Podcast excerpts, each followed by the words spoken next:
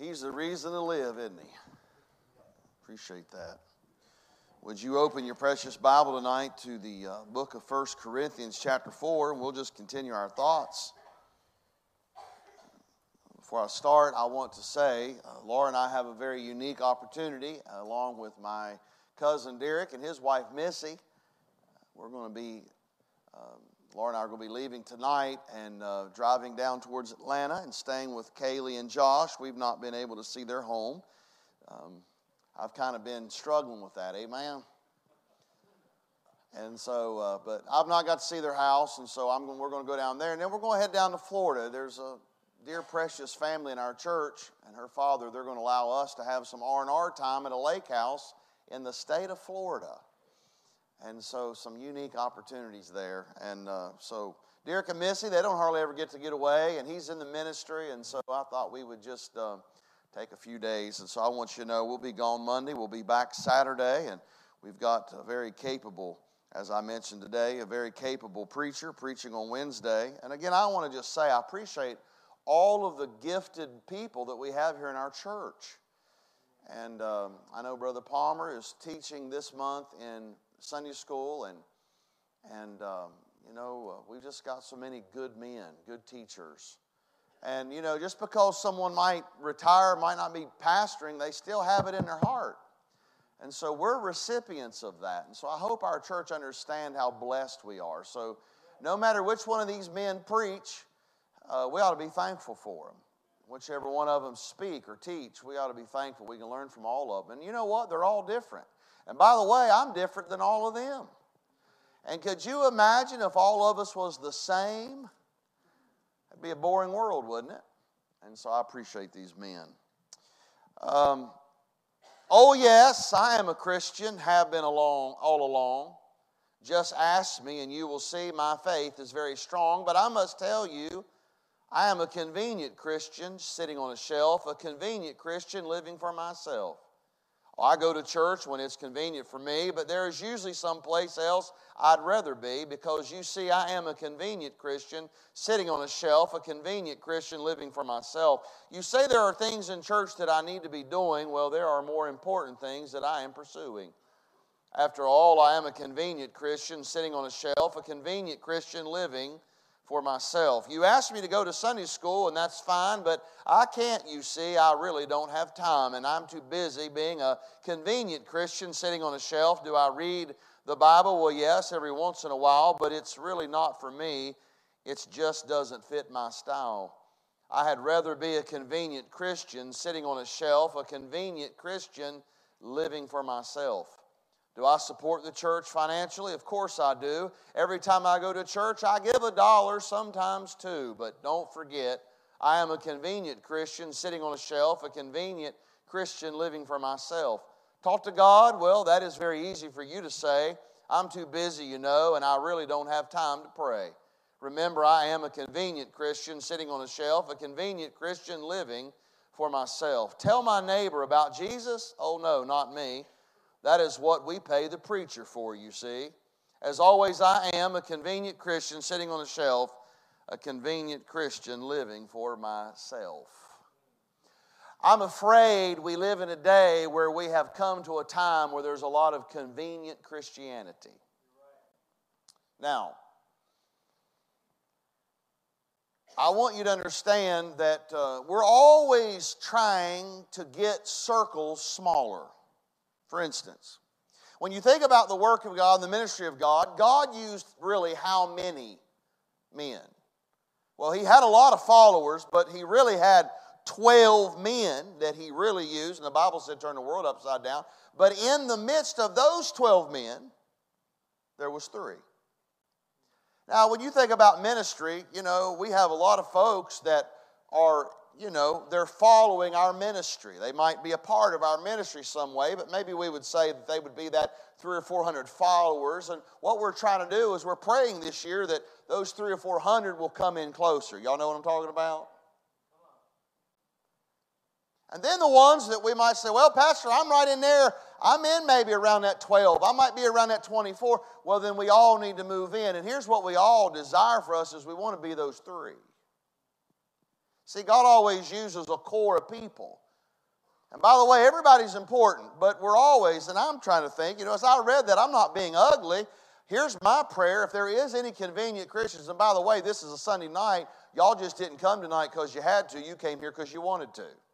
So I know who I'm preaching to tonight. I'm not scolding you in the least. But my goal here is for you to understand that we're living in this kind of day, and my goal is not to make fun or talk bad about these people. I'm praying that they'll come in and they won't be a convenient Christian. I'll pray that God will work on their heart. And by the way, in the last 15 years that we've been here, we've seen a lot of that take place, and I want to see more in 24. Don't y'all? And so, what's it going to take? It's going to take faithfulness. If you look in 1 Corinthians chapter number 4, the Bible says in verse 1 Let a man so account of us as of the ministers of Christ and stewards of the mysteries of God. Moreover, it is required in stewards that a man be found faithful. But with me, it is a very small thing that I should be judged of you. Now, here's what he means. Let me just set the context. See, here's what's happening. I read this to you earlier. In chapter 3, we understand there's a lot of divisions. There's fighting going on in this church. Some of them are showing worldly wisdom because they are separating themselves unto Barnabas. Some are separating themselves of Apollos. Some are separating themselves of Paul. So Paul's trying to clear all that up in chapter 4. He says, Look, I want all of you to know we're all ministers of Christ. And he said, You're sitting back and you're judging me, and you're judging Apollos, and you're judging Silas, and you're determining which sect you're going to follow, or I'm of Apollos. Or he said, Look, you can judge me. He said, That's a small thing. Here's what he meant because I know ultimately I'm going to be judged of him.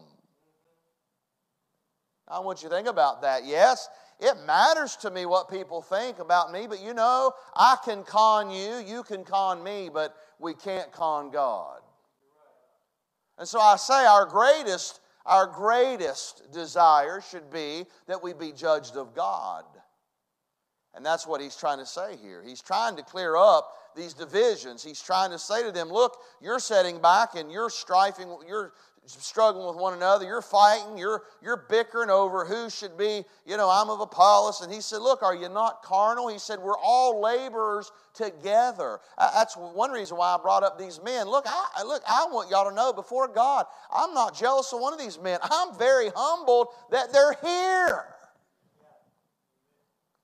I mean, it amazes me. I, have only been in the ministry 26 years. Some of these men, they have forgotten more than I know. I realize that. But you know what? I'm not striving against Jim Beeler. I'm not striving against Pat Brandon. I'm not striving against anyone in this church. Listen to me, we're all in this thing together, and we want to see God work in people's hearts. And so he says, Look, y'all are carnal. He said, You're being childish. So Paul says, Look, he said, you can sit there and judge me, but he said, that's a small thing to me because the bottom line is, I know that there's only one judge, and that's God. So, how does that motivate us? We want to keep our heart right with the Lord.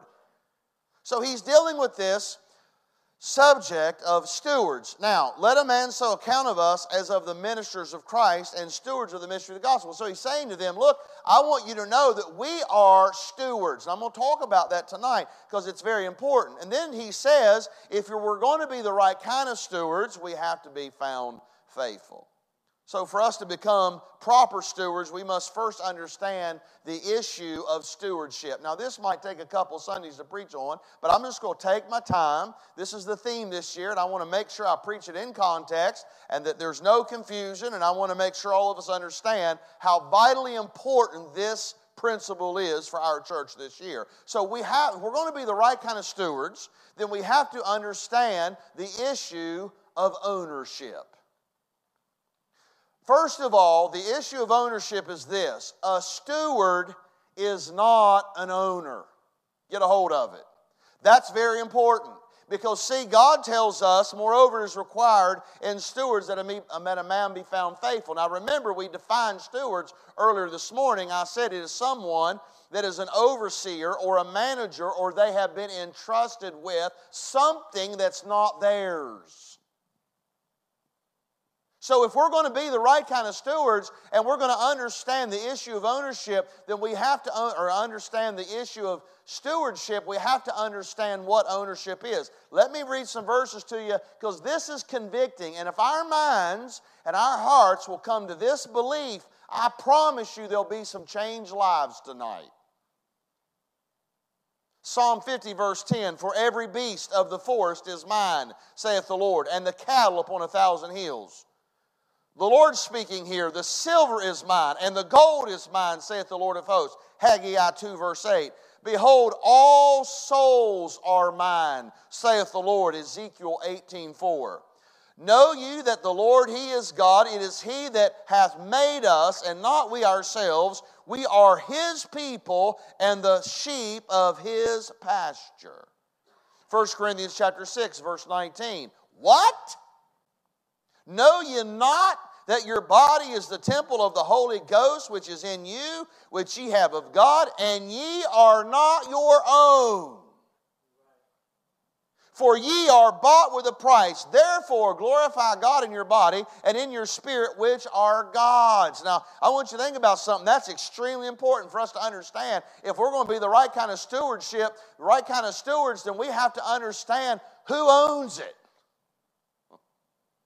We must understand and submit to the owner. Now, this Lord willing, I'm going to be going. Lord willing, if we make it there, I'm going to be staying in somebody else's house. And yes, I'm going to be hunting on somebody else's property. You say, Florida, hey, just going where I'm told to go, amen. I'm also going to be hunting somebody else's property. And I done asked the man, I said, what would you like for us to shoot? Now, he gave us some requirements. He gave us some things that he said you could or you couldn't. And you know what? That's not my property. So if I'm going to be the right kind of person, the right kind of Christian, I'm going to do what the owner wants. I'm not going to go down there to that house and act like it's mine because it's not. I'm going to be there. They're being kind enough for us to stay. So we're going to be stewards in such a way that we're going to try to make sure we don't burn the house down. We're going to take care of somebody else's stuff. Are y'all with me? It's the same principle. We've been given stewardship. We don't own it. Now, here's our problem we like to walk around like we own it. See, understanding, knowing who owns it, makes all the difference in the world. Think about it. For instance, your body is not yours. How many y'all saved tonight? It ain't, I'm going to pull some real wise on it. ain't yours. So it matters what you do with it.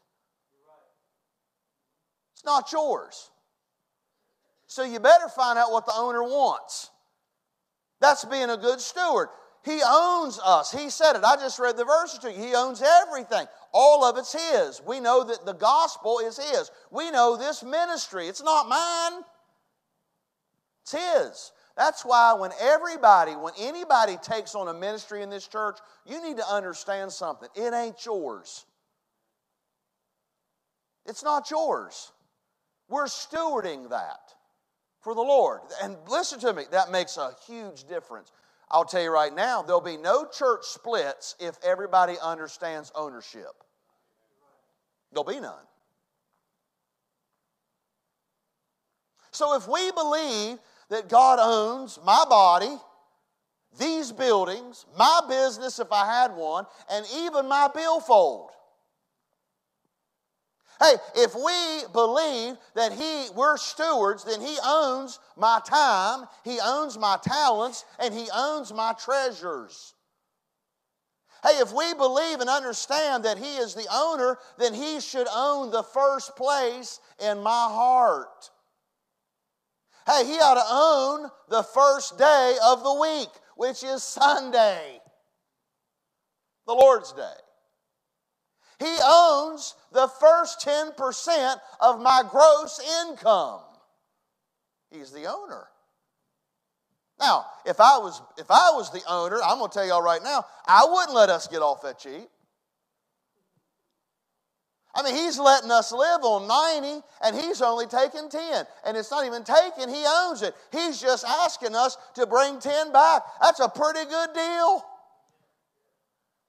And it's amazing what God can do through His work when everybody is bringing 10. Man, I'm telling you, God, look, the limit when a church, when people get involved in that and they realize what God can do when they own and He owns the tenth, man, I'm telling you, God can do some wonderful things. He owns the first 10% of my gross income. Hey, He owns, should own the first part of our day. Why? He's the owner.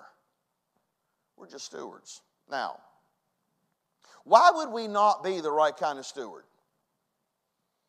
Now, if we understand ownership, why would we not be the right kind of steward? Now, I'm going to say this.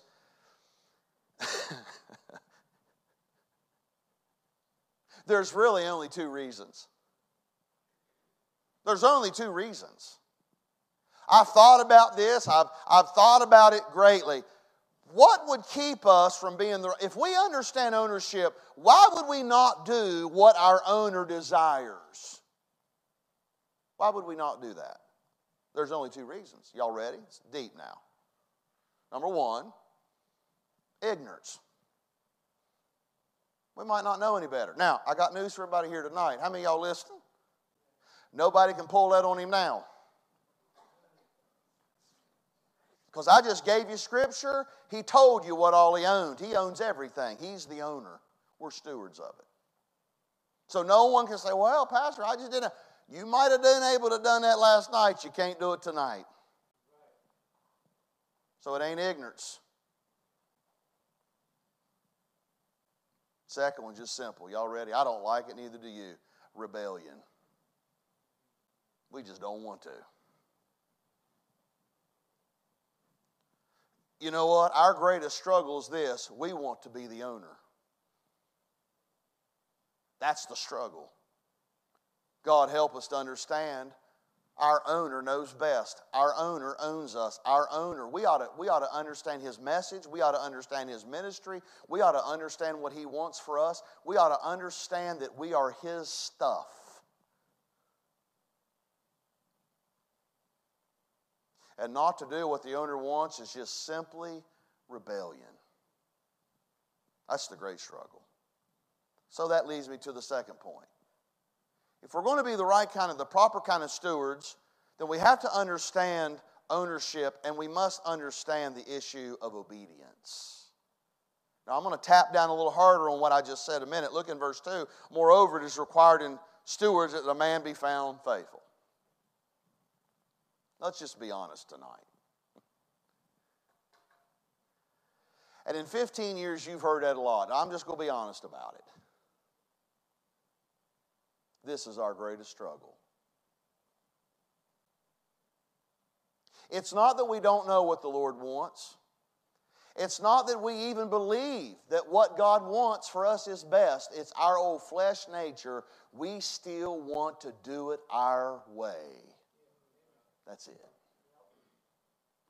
And we love to analyze and we love to make reasons why we can do it this way and why we don't have to do it God's way. And we've made all of these excuses through all of these years. Now we've even gotten to a place now, it amazes me. The Christian realm today is so watered down, it's not even funny. Why? Because I'm going to be honest, we've forgotten the issue of ownership. It's not ours. His work is not ours, it's His work. The church is not ours, it's His institution. His word is not our word, it's His word. His desires should be our desires. Why? Because He bought us with a price, He owns us. And here's the problem, church it's just like children. What is children's greatest struggle? They love to disobey. And I've learned, us as adults, we love to disobey. Let's just be honest. I've heard people say, well, I tell you what, that man, that little boy just grows up to be a little child. He just becomes an older child. How many of y'all know what I'm talking about? Us little boys, we always remain little boys some way, shape, or form. And by the way, little boys pick up blue bags here tonight. We don't trade in blue ones for pink ones. That's a little inside joke. And trust me, he ain't getting it because he ain't even listening.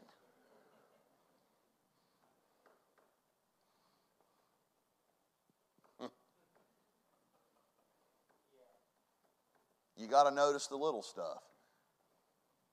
But let's just be honest. Y'all, how many y'all be honest? Y'all know what our biggest trouble is? We just don't like to obey. How many y'all would say amen with me? Amen. But I, I want to say it just like this. This is as simple as I know how to say it. If God is the owner and we're convinced of that, then we better do what He wants with His stuff. There's nothing more simpler that I can say. If we know He's the owner, then we better, and we're convinced that He's the owner, then we better do what He wants done with His stuff. That's why I know a lot of people, they don't understand the ramifications of the ministry of a church.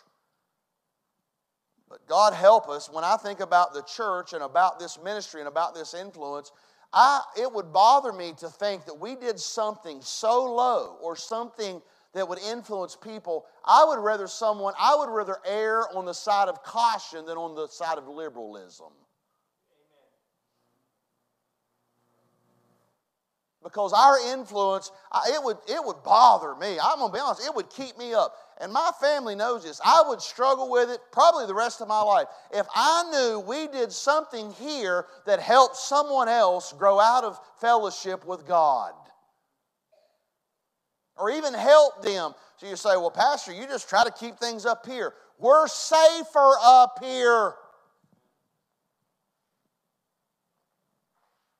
Why? Because we love to disobey. Now, if he asks us to be faithful, that's something we can all do. That's the requirement. That's in the matter of obeying. We have to be faithful. So simply obey is the command. He said it is required. If we're going to be the proper kind of stewards, we have to be faithful. Got to be faithful. And that means more than just in church attendance. But I'll say this that's a give me.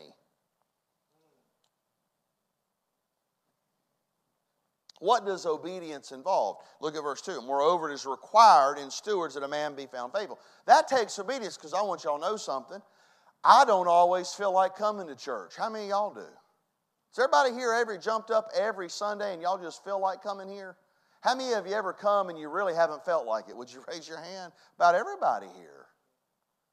You say, why? Well, sometimes obedience requires to do something we don't like to do.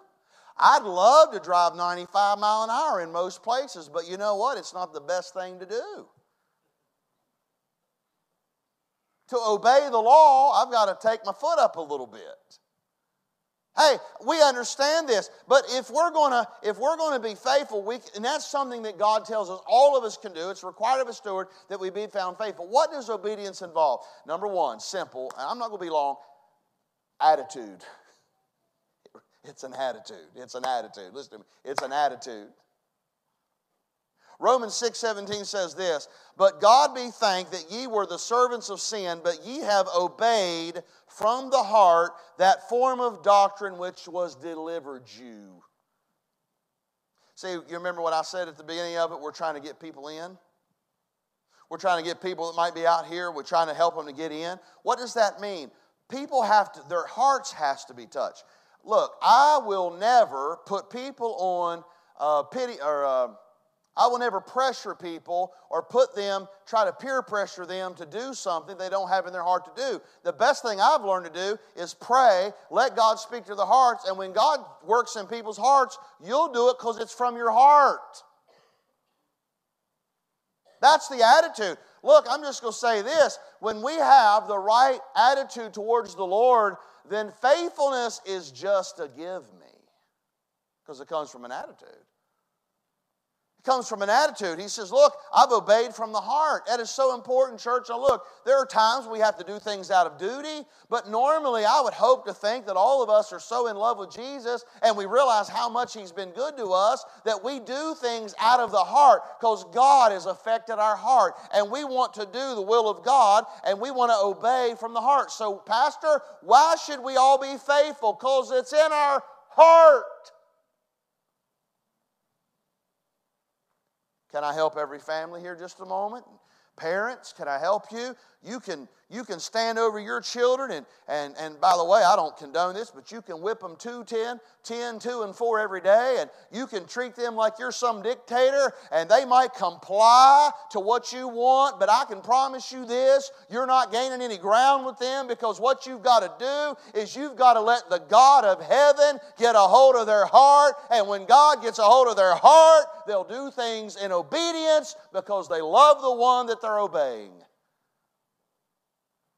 We've become so good at making people comply, comply. You better comply. And by the way, I'm for children complying, but it's better and bigger than that.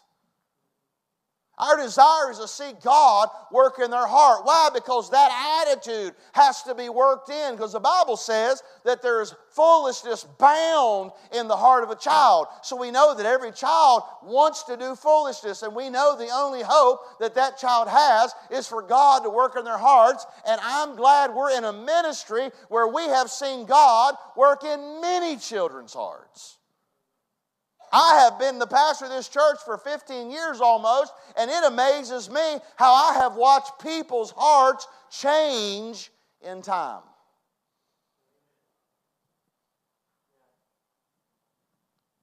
Why? It's an attitude. God, here it is. Write it down. Romans 6 17. But God be thanked that you were the servants of sin, but you have obeyed from the heart. This obedience requires an action, it's, it's an attitude coming from the heart. When you love someone, you ought to have an attitude of, of love and admiration and, and, and, and what? Obedience to them, faithfulness to them. It's the same with the Lord, so it requires an attitude. But can I also say this issue of obedience not only requires an attitude, but obviously it requires action. We can have the attitude all we want to be faithful, and we still don't have, we still might not be faithful. You got to be faithful. There's got to be actions to that. There's got to be actions to that. Uh, notice this verse in, in Luke chapter 6, the Lord Jesus speaking to a group of people. Here's what he said And why call ye me Lord, Lord, and do not the things which I say? and look, I'm preaching to myself. We've gotten good at this. Oh Lord, oh how I love Jesus. Oh how I love Jesus. And then four days later, we're doing something He ain't asked us to do.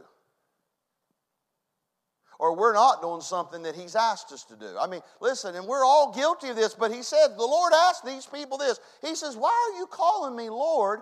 You're saying me that you love me. You're saying that, oh, how I love Jesus, but He said, You're not doing it. And here's the beautiful thing He says, All I want you to be is faithful. How many of y'all believe everybody in this building can be faithful? Now, if he said uh, it's required of a steward to be able to sing, well, I'm out. I'm out. And some of you are nudging your husband saying, You're out. You better hope he don't nudge you. You're out. Hey, I'm glad he didn't say, hey, all of you that parked your hair down the middle, I'm out. I don't have enough to park down the middle. Hey, well, if all of you, all of you that are aged and seasoned and you're bald, uh, well, look, I'm out. Some of you are in.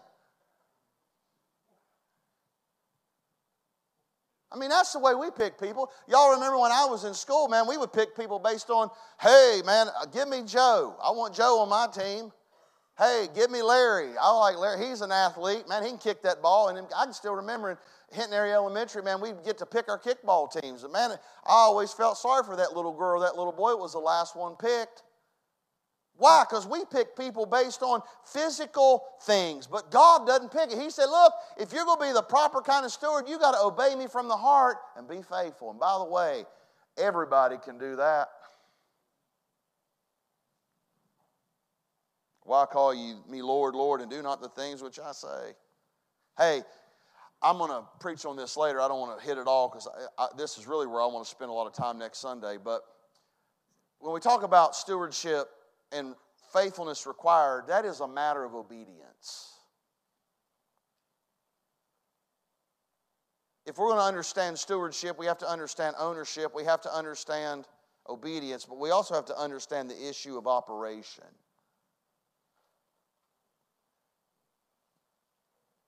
Brother Daniel said it the other day, or somebody, one of the preachers said it the other day. If God didn't want, if God was done with us here once He got us saved, we'd go into heaven. But that ain't how it works. And let me tell you, if God wanted it that way, He'd do it that way. He could, but He leaves us here. You ever thought about that? You know why? Because everybody in this church has a gift. Everybody. You're unique. I'm unique. And you know what? I, I made this statement this morning. There are people that you'll talk to I'll never know. You're unique. You have gifts. God has given you gifts. But He has given you these gifts. They're not yours. Remember, He owns your soul. Your body is not your own. So He's given you these gifts, so it's important what you do with your talents and your gifts because they're not yours. So again, let's go back.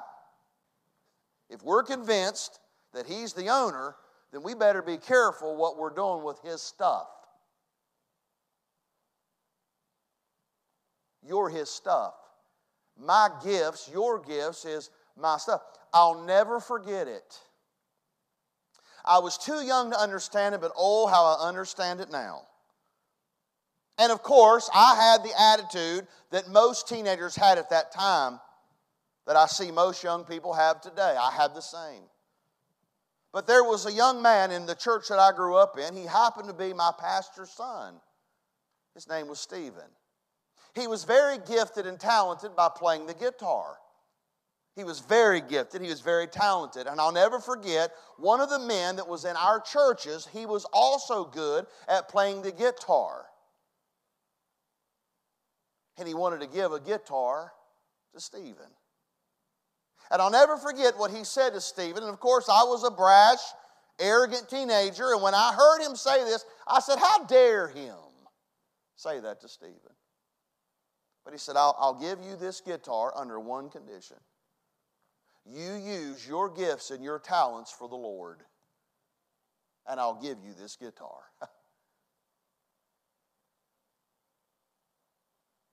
and of course, I believe Stephen complied because he wanted the guitar. And of course, when we got done with it all, I, I even said to Stephen, I said, Well, that's just like what a preacher would say. How dare he says he's going to give you that and then put a limit on it and say you have to use it for the Lord. I see the power in it today.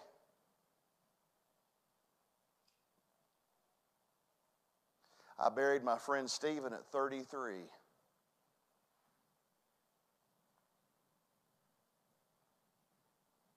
He used his talents. He moved to Chicago and he started to play for a rock band. The name of the group was Nuisance. It was kind of big there in the area. And he got so messed up with alcohol that even, now think of this, the band Nuisance kicked him out of the band because he got so much out of control.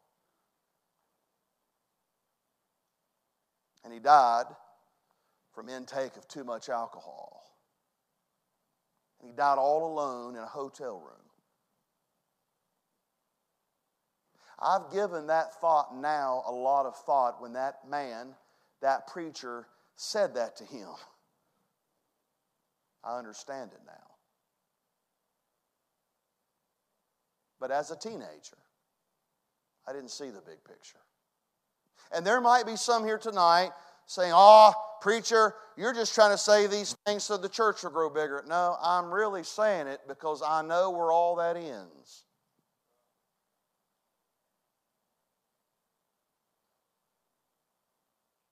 And I just wonder if I was a better friend that wouldn't have made fun of that when Stephen was taking that guitar, because I can promise you this, he never used that guitar for the Lord's work.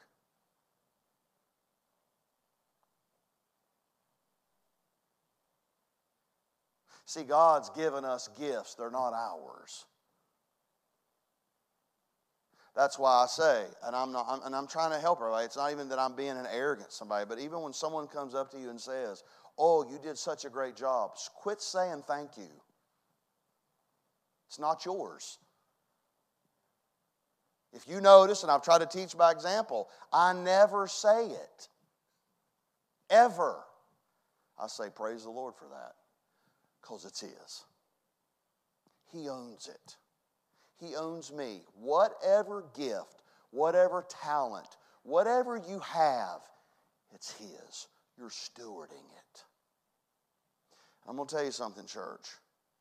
If we will be faithful in stewarding these gifts and realizing that God owns them, and we get on the same page with God, I'm going to tell you all something right now. Watch out 2024. Who knows what will happen?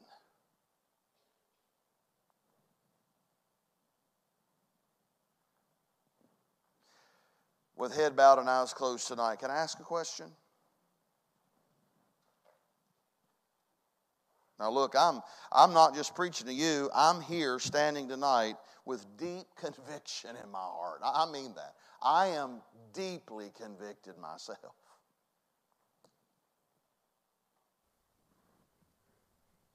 In so much that I feel so inadequate to even be speaking on this subject.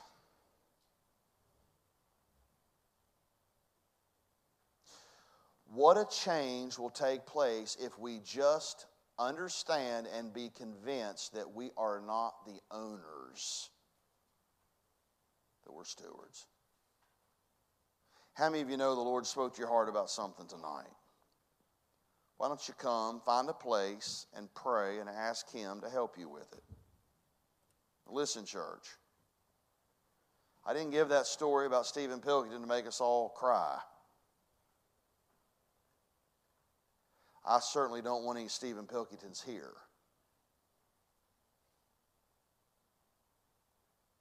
So let's pray that God will help us to realize the gifts in our life and what He's given us is not ours, they are His. And let's use them and let's do with His stuff what He wants. Let's stand to our feet. If you know the Lord spoke to your heart, would you come find a place to pray? Can I say this, parents? This is a great topic and subject to start talking to your children about. The subject of ownership. Y'all need to do more deep discussions with your children that they understand look, you're God's, you're His.